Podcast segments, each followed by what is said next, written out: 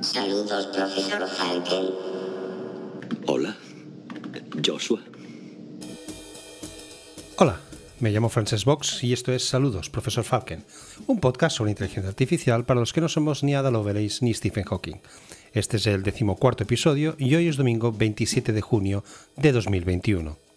En el episodio de hoy hablaremos de que gracias a la IA se restaura un cuadro de Rembrandt al que le cortaron los bordes en 1715.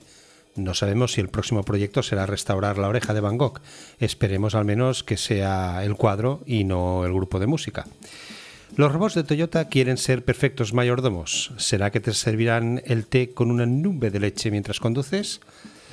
Piden a GPT-3 que compre unos AirPods. Y no, GPT-3 no me ha patrocinado para aparecer en cada episodio.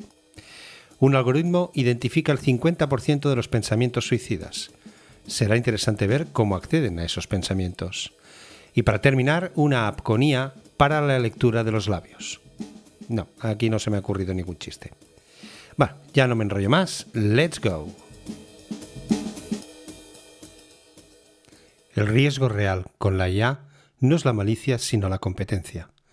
Una IA superinteligente será extremadamente buena para lograr sus objetivos, y si esos objetivos no están alineados con los nuestros, estamos en problemas. Probablemente no seas un malvado que saca hormigas por malicia, pero si estás a cargo de un proyecto de energía verde hidroeléctrica y hay un hormiguero en la región para ser inundado, demasiado malo para las hormigas. No pongamos a la humanidad en la posición de esas hormigas. Stephen Hawking.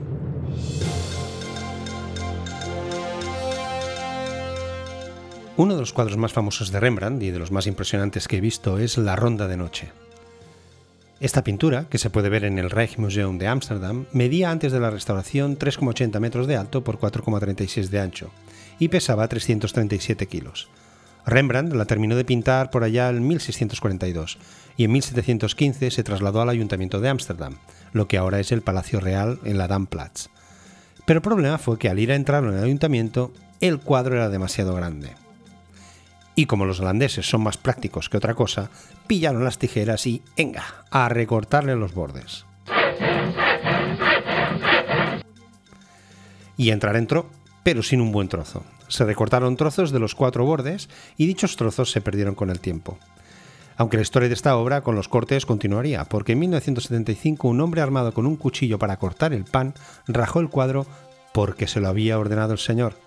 Pero ya había sido atacada con un cuchillo, no sabemos si del pan o jamonero, en 1911, y le echaron productos químicos en 1990. Vamos, que aún suerte que quedaba algo para restaurar. Se sabe cómo era la obra gracias a una copia previa a que le pasaran las tijeras. Hoy, 300 años más tarde, y gracias a esta copia y a la IA, se ha podido reconstruir por completo. Este proceso de reconstrucción comenzó en verano del 2019 y recién terminó, o sea, dos años más tarde. Además de ser prácticos, otras cosas que tienen los holandeses es que se toman las cosas con mucha calma. Durante este proceso se han recopilado 51 terabytes de datos de las diferentes técnicas de imagen usadas para estudiar la pintura. Se ha usado exploración MA-XRF, espectroscopia de imagen en el infrarrojo próximo, fotografía de luz visible y escaneado 3D con luz estructurada, entre otras técnicas. Espero que alguien de vosotros entienda este galimatías porque a mí me suenan a cosas de un episodio de Star Trek. Pero bueno, suena a que se lo han tomado en serio. Todos estos datos, así como la copia que se tenía de antes del tijeretazo, se han usado para entrenar una red neuronal que emulase los colores, pinceladas y técnicas del gran maestro para así reconstruir los bordes cortados, vamos, que se entrenó a un algoritmo para pintar como Rembrandt. La tecnología usada se conoce como redes neuronales convolucionales, un tipo de algoritmo diseñado para ayudar a los ordenadores a entender las imágenes. ¿Que se podría haber contratado a un pintor de carne y hueso para la construcción? Sí, claro, pero no molaría tanto. Y yo no lo habría mencionado en este podcast. De esta forma, el cuadro vuelve a estar completo, y así lo verán los visitantes, visitantes del Rijksmuseum gracias a que dichos bordes se han impreso y colocado alrededor del cuadro. ¿Y hay alguna diferencia? Pues bueno, unas cuantas. En la versión reconstruida podemos ver a tres figuras en un puente, dos milicianos y un niño pequeño a la izquierda. Además, ahora sabemos que el niño pequeño estaba agarrado a una balaustrada, las figuras centrales, Franz Vanik Koch y el teniente Willem van Rautenburg, han sido ligeramente desplazadas hacia la derecha. También se ve mejor el casco del miliciano de la derecha. Como veis, cambios que, vamos, marcarán un hito en la historia del arte. Para que nos hagamos una idea, se han añadido 64,4 centímetros a la izquierda, 7 centímetros a la derecha, 23,3 centímetros por arriba y 11,3 centímetros por abajo. Ahora el cuadro, que puede verse reconstruido en la web del museo, vuelve a ser lo que era en 1642 gracias a nuestra inteligencia artificial. Ahora bien, el presupuesto inicial de este proyecto fue de 3 millones de euros. Esperamos que valga la pena y que los visitantes lo aprecien.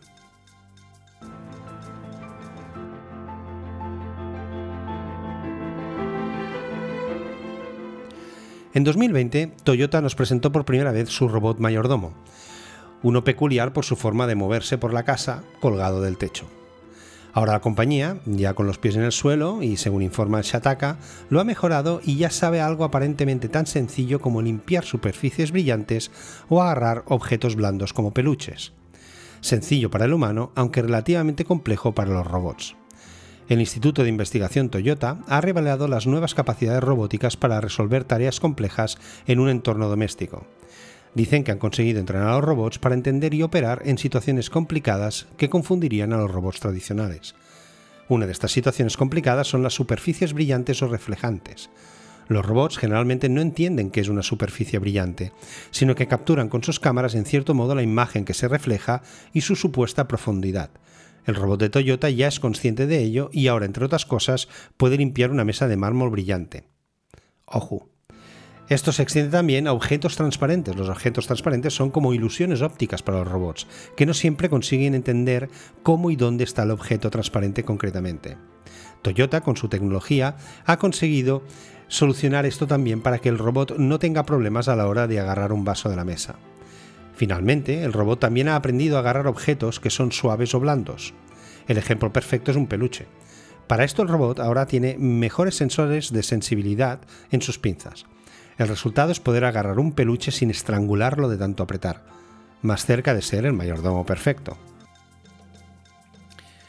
Uno no se cansa de ver demos de GPT-3, tras enseñarnos un generador donde solo teníamos que describir la web que queríamos y la IA nos daba el código HTML, tal y como comentamos la semana pasada, ahora han integrado el modelo de lenguaje GPT-3 dentro del navegador Chrome y le ha pedido que compre unos AirPods. La propuesta es sencilla, la IA tiene acceso al navegador como lo podríamos tener nosotros. Es decir, tiene un cursor y se mueve por las distintas webs como lo haríamos nosotros con el ratón. Una demo muy sencilla que permite observar cómo entiende la IA Internet, en qué elementos se detiene de las diferentes páginas web y dónde se queda encallada.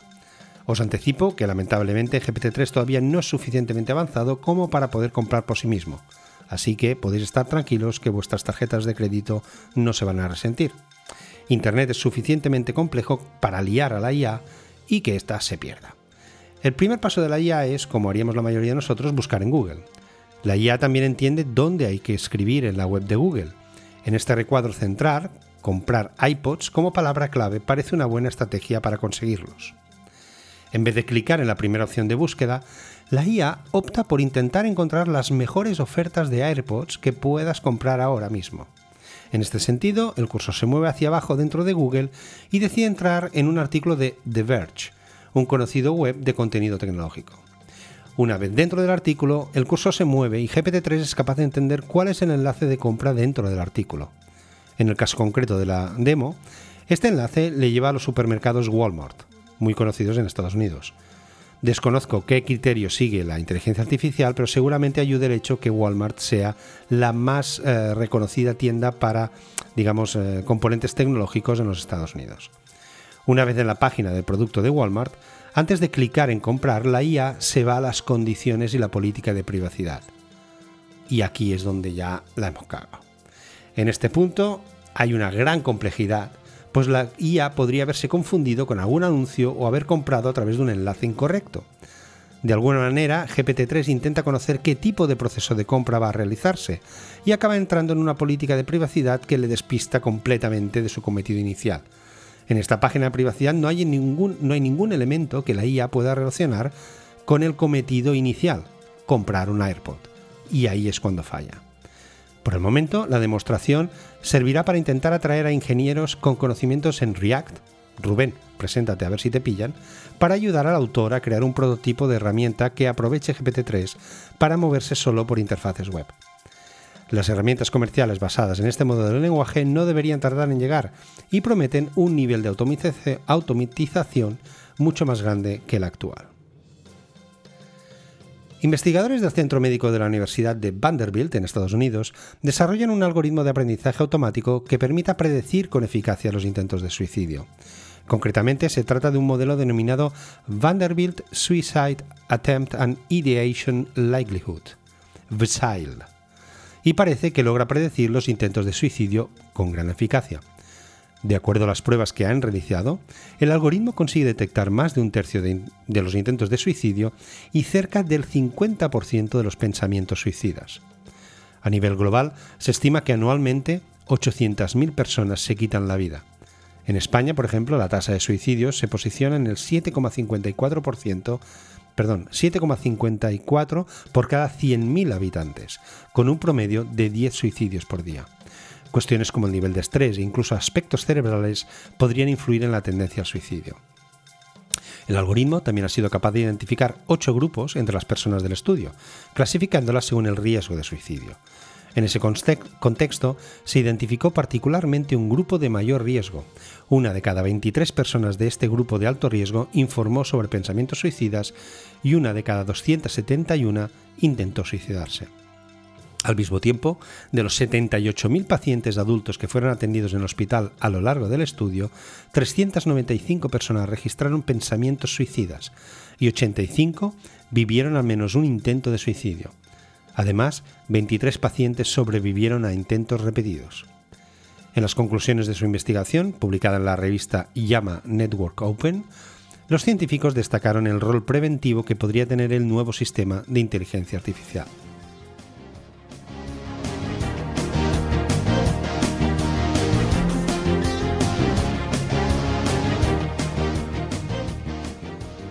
La startup irlandesa Liopa ha presentado una app que lee los labios y parece ser que representa un gran avance en el campo del reconocimiento de voz visual, que entrena modelos de IA para leer los labios sin ninguna entrada de audio.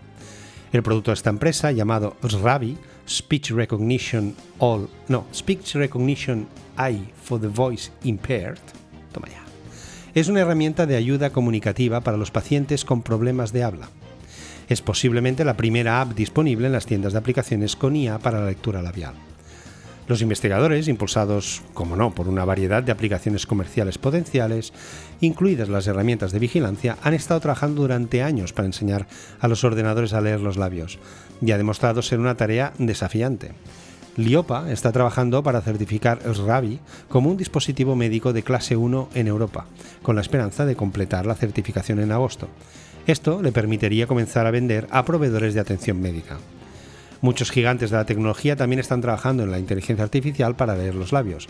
Los científicos en Google, Huawei, Samsung y Sony están investigando sistemas similares y parece que están haciendo avances rápidos. Pero cómo se está desarrollando una IA para leer los labios y cómo podría implementarse se está convirtiendo en motivo de preocupación. Liopa, la empresa, anunció recientemente que ha sido seleccionada para participar en la fase 2 de la iniciativa DASA Behavioral Analytics, cuyo objetivo es ayudar al acelerador de defensa y seguridad del Reino Unido a desarrollar capacidades en análisis de comportamiento. Estos se definen como conocimientos específicos del contexto derivados de datos sobre individuos y grupos que podrían permitir predicciones confiables sobre cómo es probable que actúen en el futuro. Es decir, como, la película Minority Report, pero ya en este año. La herramienta esperada permitiría a las agencias de seguridad buscar a través de imágenes sin sonido de las cámaras de seguridad que hay por las calles, recordemos que Inglaterra es uno de los países con más cámaras de seguridad en las calles del mundo, e identificar cuándo las personas dicen ciertas palabras clave.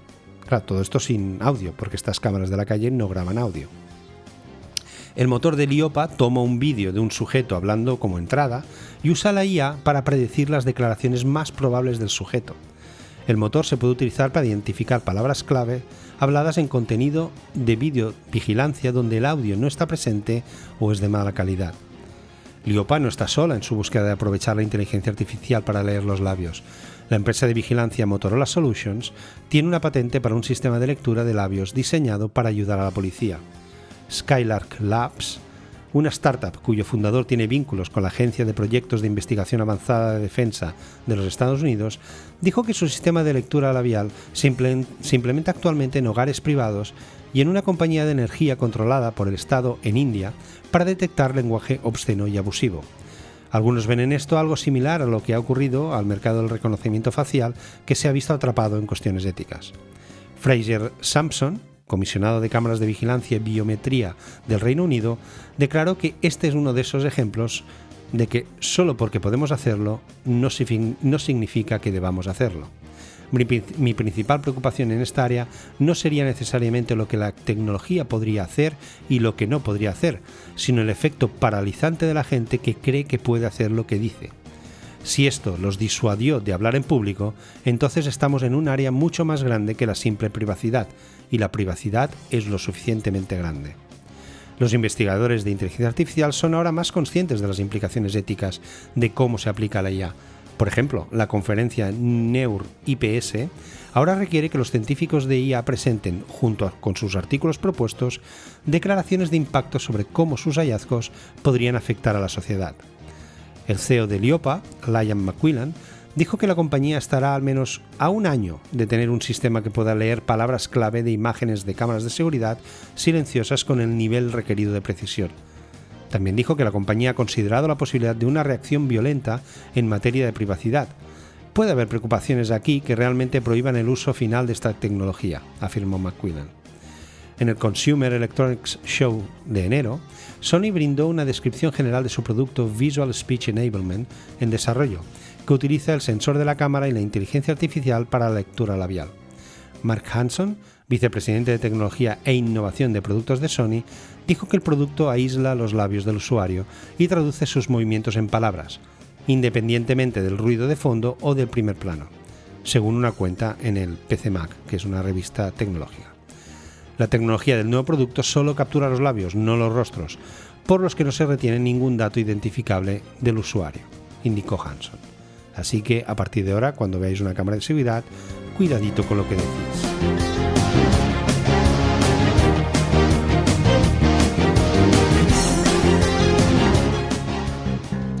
Y hasta aquí el episodio de esta semana. Espero que os haya gustado y que ahora sepáis algo que no sabíais cuando empezasteis a oírlo. Ha sido la experiencia más excitante de toda mi vida. Nada más. Nos oímos la próxima semana, donde hablaremos de más cosas interesantes, espero, del mundo de la inteligencia artificial. Y sobre todo, no os olvidéis de ser felices, algo que los robots no puedan hacer por mucha inteligencia que tengan, al menos de momento.